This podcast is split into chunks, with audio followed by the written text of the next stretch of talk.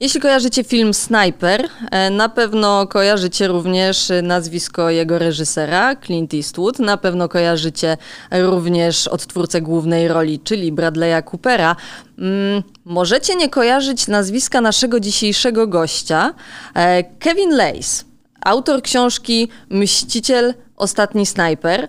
E, pojawia się w tym filmie również i to w dwóch rolach. Jest doradcą na planie i występuje również w kilku epizodach. E, książka Kevina sprzedała się u nas w bardzo dużej ilości egzemplarzy, cieszy się dużym powodzeniem, tak dużym, że e, została niedawno wznowiona. I właśnie z tej okazji porozmawiamy dzisiaj z Kevinem, zadamy mu kilka pytań nie tylko amerykańskiego snajpera, nie tylko o film, nie tylko o Hollywood, ale przede wszystkim o jego książkę i jego doświadczenia z wojny w Iraku. Kevin, it's a pleasure to meet you. It's a pleasure to have you here. Uh, although it's a virtual visit, uh, it's not your first visit in Poland, isn't it? It's not. It is an honor to be here today, and thank you for making the time to discuss The Last Punisher. No, it's not my first time uh, speaking and meeting with uh, with with Poland, and I was here a few years ago speaking um, with Dr. LeMay, my, my partner in the medical clinic, to Spurspasemi Zigram. I hope I got that right. Uh, and it was a conference about traumatic brain injuries and PTSD and kind of how we here in the States treat PTSD and traumatic brain injuries. So that was my first introduction uh, to Poland. And I've always wanted to go. So I got the full tour, I got to speak. I had a fantastic time, and it actually turned into uh, this, this book opportunity. So I think it was a, a worthwhile trip, and I look forward to the next time uh, coming to Poland. Yeah, I we hope that that you will make it you will make time to come here. Uh, and we are especially glad because with the second edition of your book here in poland uh, i see that you've decided to write a few words to our polish readers. Um, did you write did you write it yourself?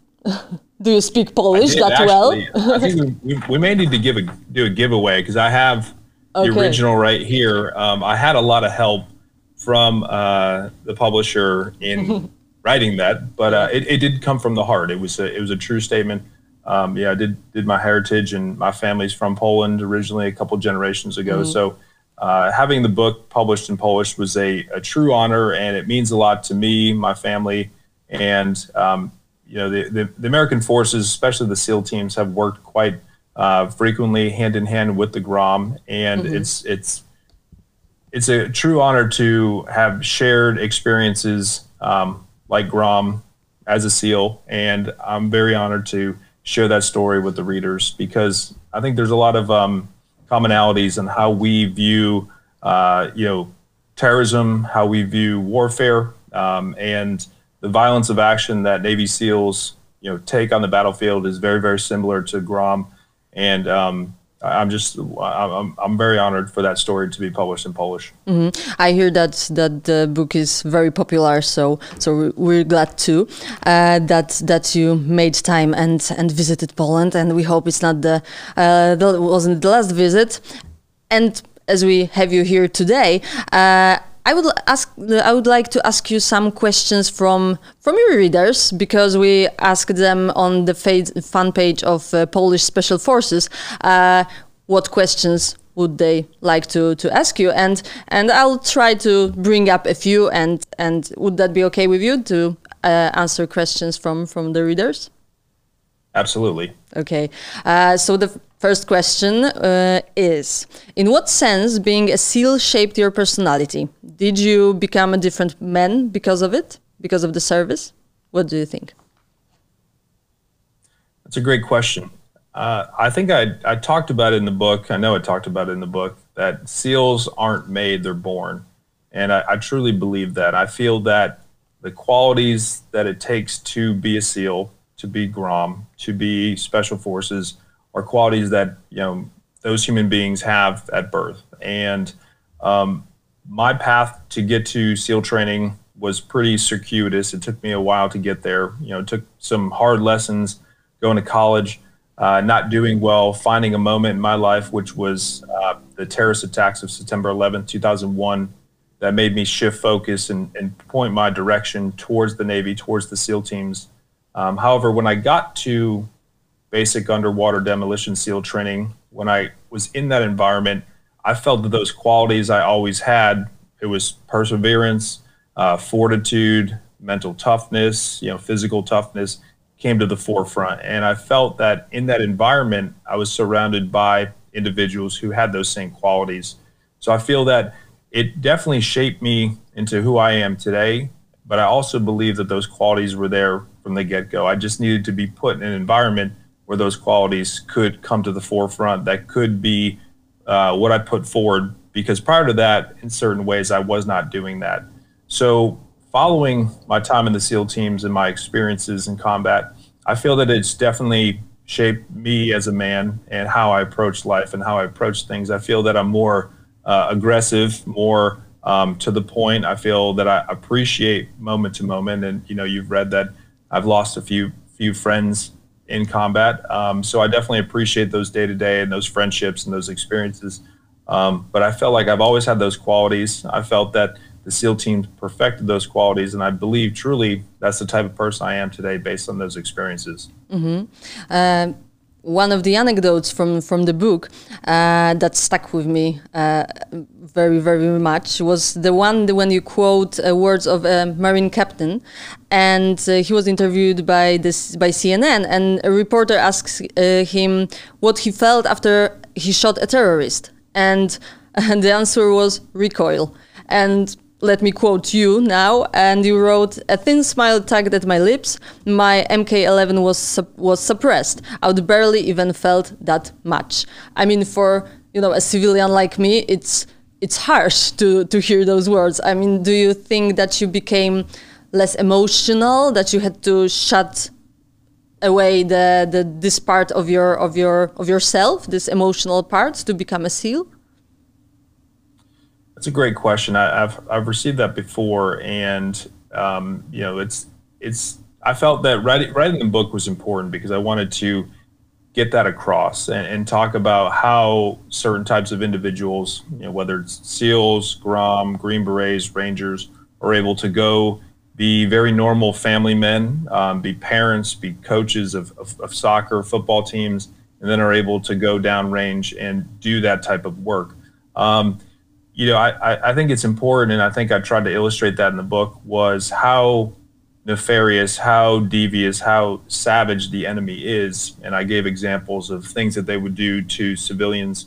And I felt that that was, you know, necessary to do that for the reader to understand the type of response that has to come from an individual. So when it comes to engaging, you know, terrorist targets, um, there needs to be that compartmentalization. It needs to, you have to delineate in your mind that this is a bad person and here's X, Y, and Z. Sure, you're given the rules of engagement and how you can deal with the terrorists and, and, and your actions that support that. Um, but mentally, and you have to be comfortable with that, that this is a bad person and this is a type of response that um, should be received. And I don't think um, I, I, don't think there's any uh, you know cavalier attitudes towards uh, you know, engaging terrorists and doing that type of work. I think it's it's a very business oriented uh, job, obviously. Um, but I think what necessitates that is understanding how truly evil these people are, and um, they're not your everyday people. They're not people you want living in your neighborhood in, in Warsaw or in Boston. Um, and that's why we go to meet those people on their turf in their towns and their areas, and we meet them first. And that example you brought up is is an example of that. Mm-hmm. Second question from from our from your readers: uh, What was the most dangerous situation you found yourself during the mission, and do you think you would be able to get out of it had it not been for your SEALs training? In other words, uh, were there any very very dangerous situations, any difficult situations which you think you wouldn't be able to cope with if you had if you if you weren't a SEAL? Yes, you know, being in combat is inherently dangerous. Uh, the first week that I was in Iraq, there was a, a young man who was in the army. He was getting ready to ship back home and go back to the states, and he was, uh, you know, just at, at, the at the restroom, and um, a mortar came in and took his life. So, you know, being in combat is inherently dangerous. It doesn't matter if you're leaving the wire or the perimeter of your your base or your forward operating base, or you're just waiting in line and chow. Um, my wife has a, a, friend that she grew up with uh, on Christmas, right after Christmas, was killed in a suicide attack inside the chow hall. Um, so being overseas and being in, in these areas are inherently dangerous. I feel that the one incident that probably um, was the most dangerous was the day that we lost Mark Lee and Ryan Job, and that was the kind of the culmination of you know six months of pretty intense combat, and we had started doing a lot of daytime operations. And Ryan was struck in the face by a sniper round early in the morning, and on a subsequent follow-on mission, uh, Mark Lee was was shot as we entered the building and started moving through the house. Um, but in those moments, you don't think about the danger, and I think there's a lot of people that can uh, uh, attest to that. You know, whether you're a surgeon who's operating, you know, the, you're operating on a young child who has cancer. You know, stakes are very, very high, and the stress is very, very high. But in the moment, you focus on your task at hand. And I believe that, you know, as a SEAL, the training that we went through, the the repetitions that we went through, um, made it necessary to prepare us for those moments where the stress is very high, the danger is high, the fear is high, but the one thing that's common among every individual in that SEAL platoon is the training. And I can attest and say that, you know, there is a lot of fear, there is a lot of, you know, anxiety, but when you focus on the work that you've done time and time again, that dissipates. You don't even think about it. So I feel that, you know, each individual is very strong in moments like that. On August 2nd, 2006, that was when Mark was shot and Ryan was shot, that the training was what we relied on and the training was what we went back to. And the training was the reason why we were able to uh, escape that situation without further damage and loss of life. Mm-hmm. And did you felt prepared as a as a as a military member, as a soldier, as a SEAL when you first came to Iraq? Before you didn't, you know, your first time in a fight, you what what was in your head? You felt like, okay, I can do this. I'm very very well prepared, or you were a little bit uncertain if I can cope with that, if if that would be something I can I can do. I know that the training is very very uh, very hard and and you do a lot of repetitions and you put yourself in in different situations. However, in you know being in a combat, it's I can imagine it's totally different world. How how did you feel then? Yeah, Caroline, great question. Um, you know, there's a movie that came out a, a, a long time ago called Fight Club, and there's a line in Fight and um, oh, who's the other actor? Anyways, um, but the the line in Fight Club is, is how much do you know about yourself until you've been in a fight, and the, it's very apropos with the SEAL teams and training. You train constantly. You train constantly, and the training is very very realistic. And you know you prepare to a point, but you never know how someone's going to react when you know you get shot at or you're shot um, or you know, you're put in these dangerous situations. So um, I believe the Navy does a fantastic job of preparing SEALs for combat and making training as realistic as possible. But at the end of the day, when you go to Iraq, when you go to Afghanistan, when you go to a combat zone, you don't know until you actually engage. And um, I was fortunate, you know, to look around me to my left and my right and see that the comfortability level was very high because of the type of individuals I was surrounded with. And that goes back to the training that we had um, and how arduous and how strenuous and how um, how selective it is, it weeds out individuals who possibly you know can falter in combat, under fire, under stress. So um, you know, getting to Iraq, I was comfortable, but there's still that uneasiness that I'm not going to know until I get shot at. And then when that occurred, you know, I felt I was very prepared. Mm-hmm. And what do you think is the biggest misconception people have uh, about about Navy SEALs? Uh, because there are many many rumors, many. Uh, well, many things that probably when you hear you you laugh instantly. Uh, and what what's the the greatest gossip you heard about Navy SEALs, and, and it's totally untrue.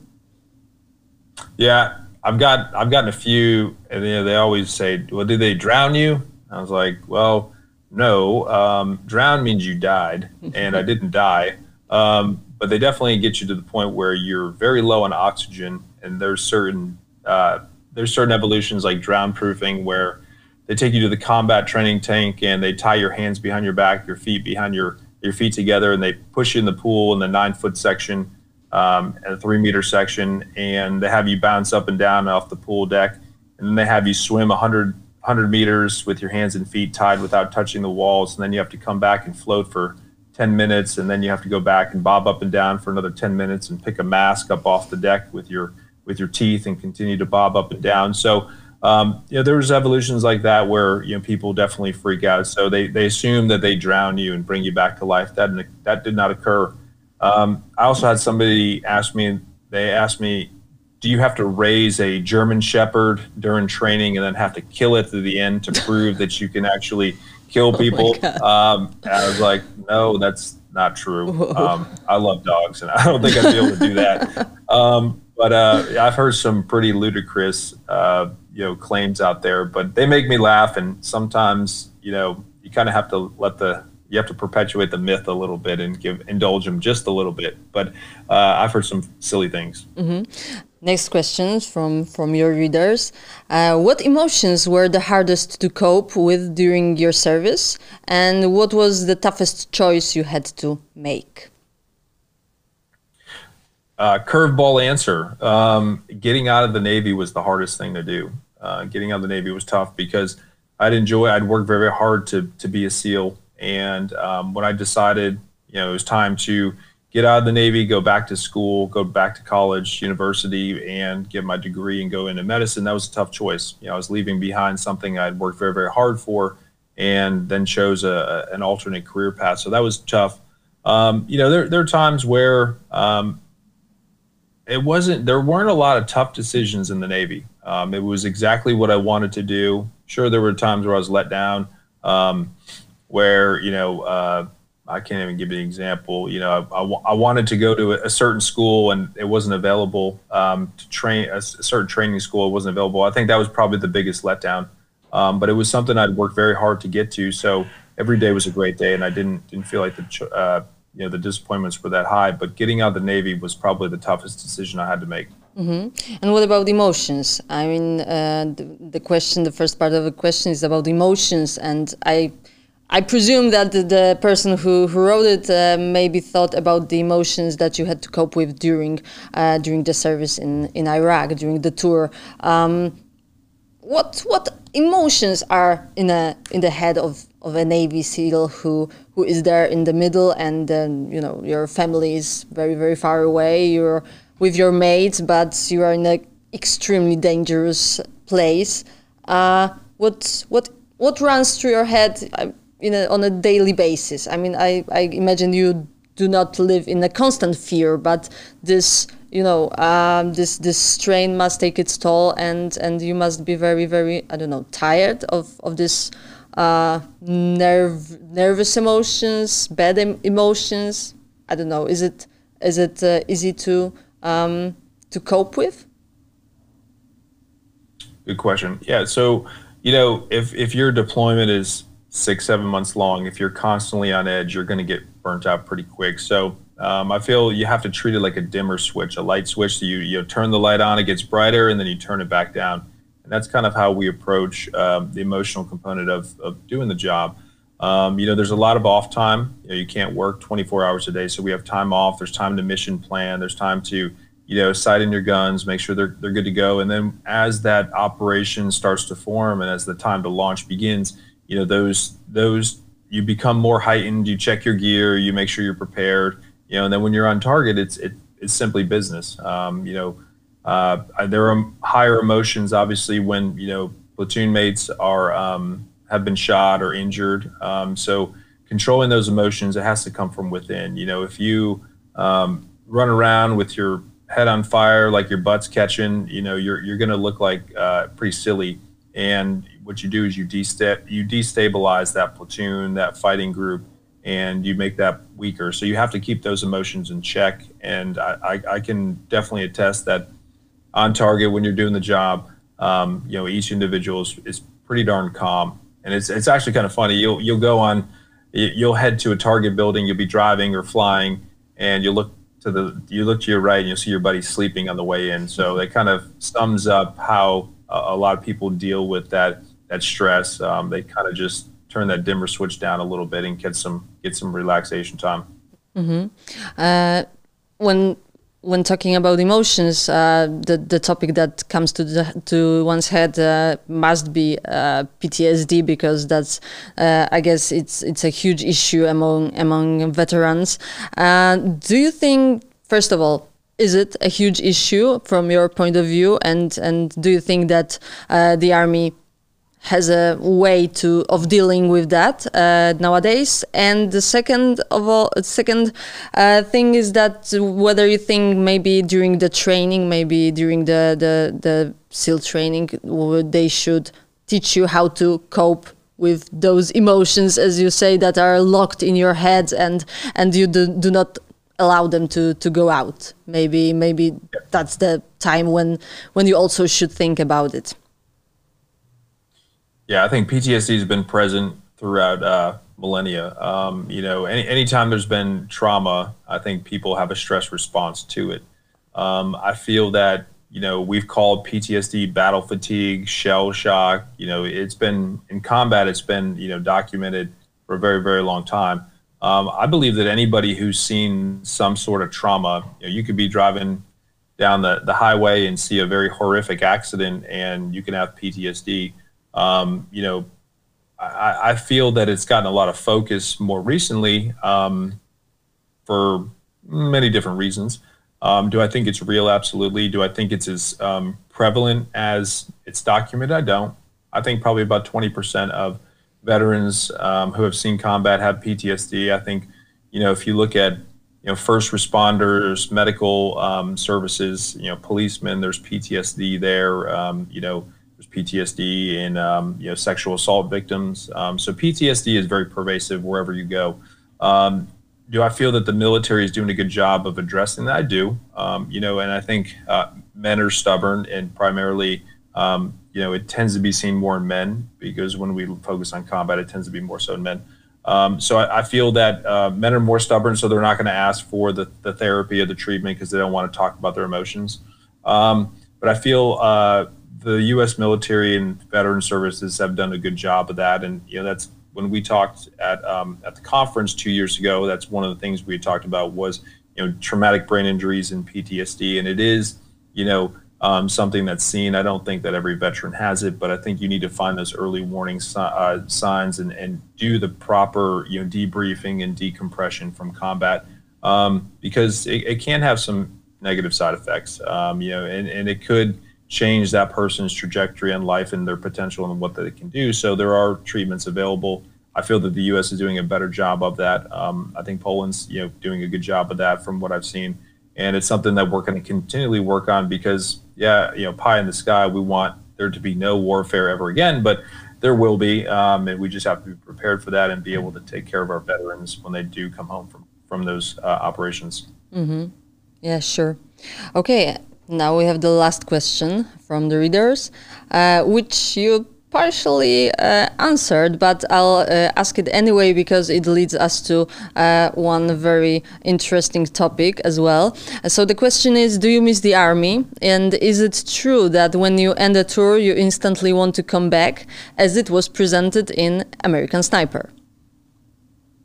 I, I do I miss the Navy? Yeah, I missed the Navy. Um, I really did when I got out of the Navy um, because I was in I was in a I was in a great team. I had a lot of friends there, and then I left Southern California where I was stationed. I went to Connecticut, which uh, for your listeners and viewers, it's it's not too far from New York. So I was in the middle of nowhere. Um, there aren't a lot of SEALs, and I went back to college, and I was 28 at the time, and I was going back to eight, college with 18 year old students. So um, it made me I had some buyer's remorse and really questioned myself if that was the right uh, decision to make. And then a few months after I got out, uh, a friend of mine named Rob O'Neill uh, shot Osama bin Laden, and SEALs kind of exploded on the uh, public, uh, you know, scene on you know who's who and. And yeah, at that point, I really, uh, I, I was like, I don't think I made the right choice. So I definitely missed um, you know, SEAL teams, and I missed um, you know my time in the SEAL teams because it really developed me into who I am today, and um, yeah, that was a, a, great time in my life, and um, yeah, it was something I, I, look back fondly on. But I, I, think that at certain periods of time, I was like, man, I think I made the wrong choice. However, as I finished school and started on my course, I realized that I did make the right choice, and um, I'm happy where I ended up today and um, what I've been able to do since leaving the Navy. Mm-hmm. And if, is it true that uh, that when when you end the tour, you most of you, I mean, most of most soldiers, they they want to come back. They want to do another tour and another and another. Is it is it common among you? Yeah, ab- absolutely. Especially you know when I was in um, in the mid two thousands, early two thousands. Um, warfare changed and, and, i think that anybody that goes into special operations and that's one of the things we wanted to identify with uh, the last Punisher was that you know you you join the SEAL teams for a reason. It's not to um, you know just wear a, a, nice gold trident on your chest. Um, it's not to be you know a fast runner or a fast swimmer. It's to go to combat, and that's the reason why you do the job. It's not to you just tell people you're a SEAL. Um, it's to actually be able to do SEAL stuff. So um, you know, going there, doing that job, and, and, and being in the Navy at that time was a very unique time. You know, with Afghanistan kicking off, um, Iraq kicking off, there was a lot of work to be done, and you know there was a new time in how they were using SEALs, um, in what context they were using SEALs, working with conventional forces, um, and also prior to that, SEALs hadn't been used for a while. You know, there wasn't a lot of conflict since you know the mid uh, 90s with uh, Bosnia and Kosovo. So you know, we'd kind of been in the wings waiting to do a job. So when we were given work to do, there was plenty of work to do, and there was plenty of terrorists to to address. Um, so those deployments that we did, there were you know that there was that that theme that I want to go back, I want to do this, I want to do this again, um, because it's kind of like a drug. You know, combat's kind of like a drug, and it uh, once you're hooked, you're hooked. And I've seen a lot of individuals that go back to back. Um, then there's the there's your contract. Um, how long do you have in the Navy? Um, and then you know you can do back to back to back deployments, but uh, you you do have to reenlist. So the movie portrays it one way, and Chris, you know, definitely kept going back and back. Um, but in real life, you know, they, they'll take you back uh, after a couple deployments and go you go to training because you have all this experience that it's important that you train you know new seals that are going through the pipeline and you know, new SEALs that are training up for war. You want those realistic, um, you know, those those uh, very time sensitive, um, you know, lessons learned applied to uh, the instructor staff and to the new trainees, so they're prepared to go to war. But um, to answer that question, yes, there is that surge of energy that I want to go back to back deployments because at that point in time, uh, the getting was good and it was a fun time to be a SEAL. Mm-hmm. Having mentioned uh, mm, American Sniper, uh, I, I um, could not ask. Uh, I could not. I I must ask this question uh, because you were, apart from that, you you were as one of the actors in the film. You also were. Uh, you also advised that the the the people who made the film uh, on how to uh, how to prepare, on how to uh, shoot, on how to uh, on how how the reality up there looked, and I wonder if there are any moments during the film when, when you watch it now and you think, damn, I told them to do it this way and they did it differently. And I don't know, uh, Bradley Cooper, I told him that, you know, you should hold the gun this way and he does another way. Are there any moments like this? Yeah, uh, that's a great. I think you you may have heard one of my interviews before. Um, yeah, so uh, American Sniper was really really fun to film, and you realize that you're a small fish in a very big pond, and there's so many um, layers to the filming process, um, to the production standpoint, to actually getting to the point, and then the final edit. So we spent probably about three and a half months uh, working on American Sniper, actually filming. Prior to that, it was about a year and some year and a few months to develop the screenplay. And during that time frame, Bradley's training, and and I can honestly say that um, you know Bradley did a fantastic job in preparation. He didn't have Chris, you know, living, breathing Chris Kyle to to operate off of. And a lot of what he got from Chris Kyle was interviews from friends and family and what he saw on TV. So Bradley did a fantastic job, and um, he's he's very talented in um, what uh, what genres he can play, and, and he did a great job as Chris. Um, working with Clint Eastwood was incredible. Um, Clint has a uh, if I'm, I'm, sure a lot of your viewers have seen a lot of Clint's movies, and he has a very uh, special way of portraying and telling a story. So I think he did a great job. You know, Jason, who wrote this screenplay, uh, did a good job. He had only met Chris once or twice, and so a lot of the facts and a lot of the um, anecdotal stories he got from friends and family. So you put all that together, you have a big time director like Clint Eastwood, you have a big time actor like uh, Bradley Cooper, you know, Sienna Miller, and, and the whole cast was fantastic. Um, and we're telling a story. So there's a lot of takes here and there, and ones that you think are perfect. You know, the editor will take the other the other take on that uh, that that session. Um, but you know, I think overall they did a good job. I think they overall captured um, you know what what it's like to be a SEAL, the, the stress of it. Um, you know, there's little nuances that are lost in the uh, filming process. It's a movie. I, I, like to remind people it's a movie. So the you know back to back to back deployments, you know, aren't always the case. Um, it doesn't seem like you you're home for two weeks and then you go back to combat. There's some there's some time off to train and get set back up again. Um, when it comes to you know Bradley carrying a gun or doing that sort of thing, I think you did a good job with what we had and there's always budgets, um, there's time, there's you know resources that are limitations on what you can actually film, what you can't film. Um, but I always felt that they were receptive, especially Clint, uh, when it there was a hey, this moment, this would be better. Clint was always very receptive, as was Bradley, and I think um, that's not always the case in some of these um, biopic movies where there's a subject who's no longer with you. Um, the director or the lead actor will go do their own thing. But I felt that they were always good. Um, you know, there was a couple things here and there. I was like, eh, I don't know if I'd do that, but um, but overall, it was a great movie, and I, am very proud of it. And I hope you guys enjoyed it. Mm-hmm. Yes, of course, it was.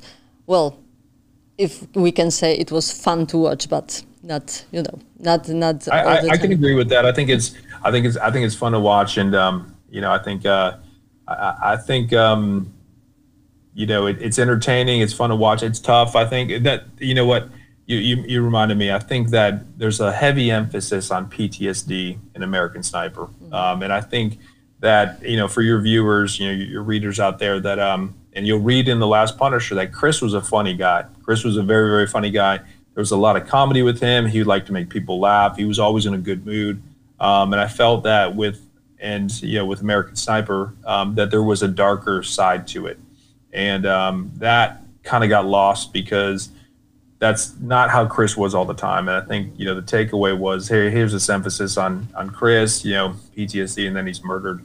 Uh, so that's probably one thing that I when I look back at American Sniper, I wish that they had focused more on the comedy of Chris and you know how funny he was and, and how much of a fun teammate he was to be around. Mm-hmm.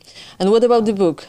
Books maybe? Do you plan on uh, writing something new? Because in poland as i said it's a second edition of your of your book of your quite popular books. So maybe some some other parts would be necessary? Yeah so we my wife and i lindsay we actually um, wrote another book called the veterans workbook and it's actually coming out soon. It's a uh, basically a how-to guide for returning um, soldiers, sailors, airmen, Marines um, on how to transition out of the military and uh, going back to school, finding a job, and you know, kind of those uh, mental checklists that you need to go through to be successful. And I feel like the the military does a good job of preparing you. Um, they give you a very a, a, baseline when it comes to getting out of the military, but I felt like we needed to um, increase awareness and increase the uh, the longevity of that transition, and we did that through the Veterans Workbook. So that should be coming out this summer.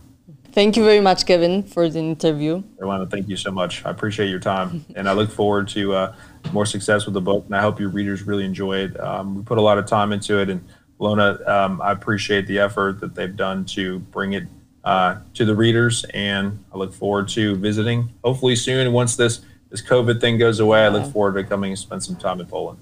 We'll be happy to have you here. Thank you very much. Thank you.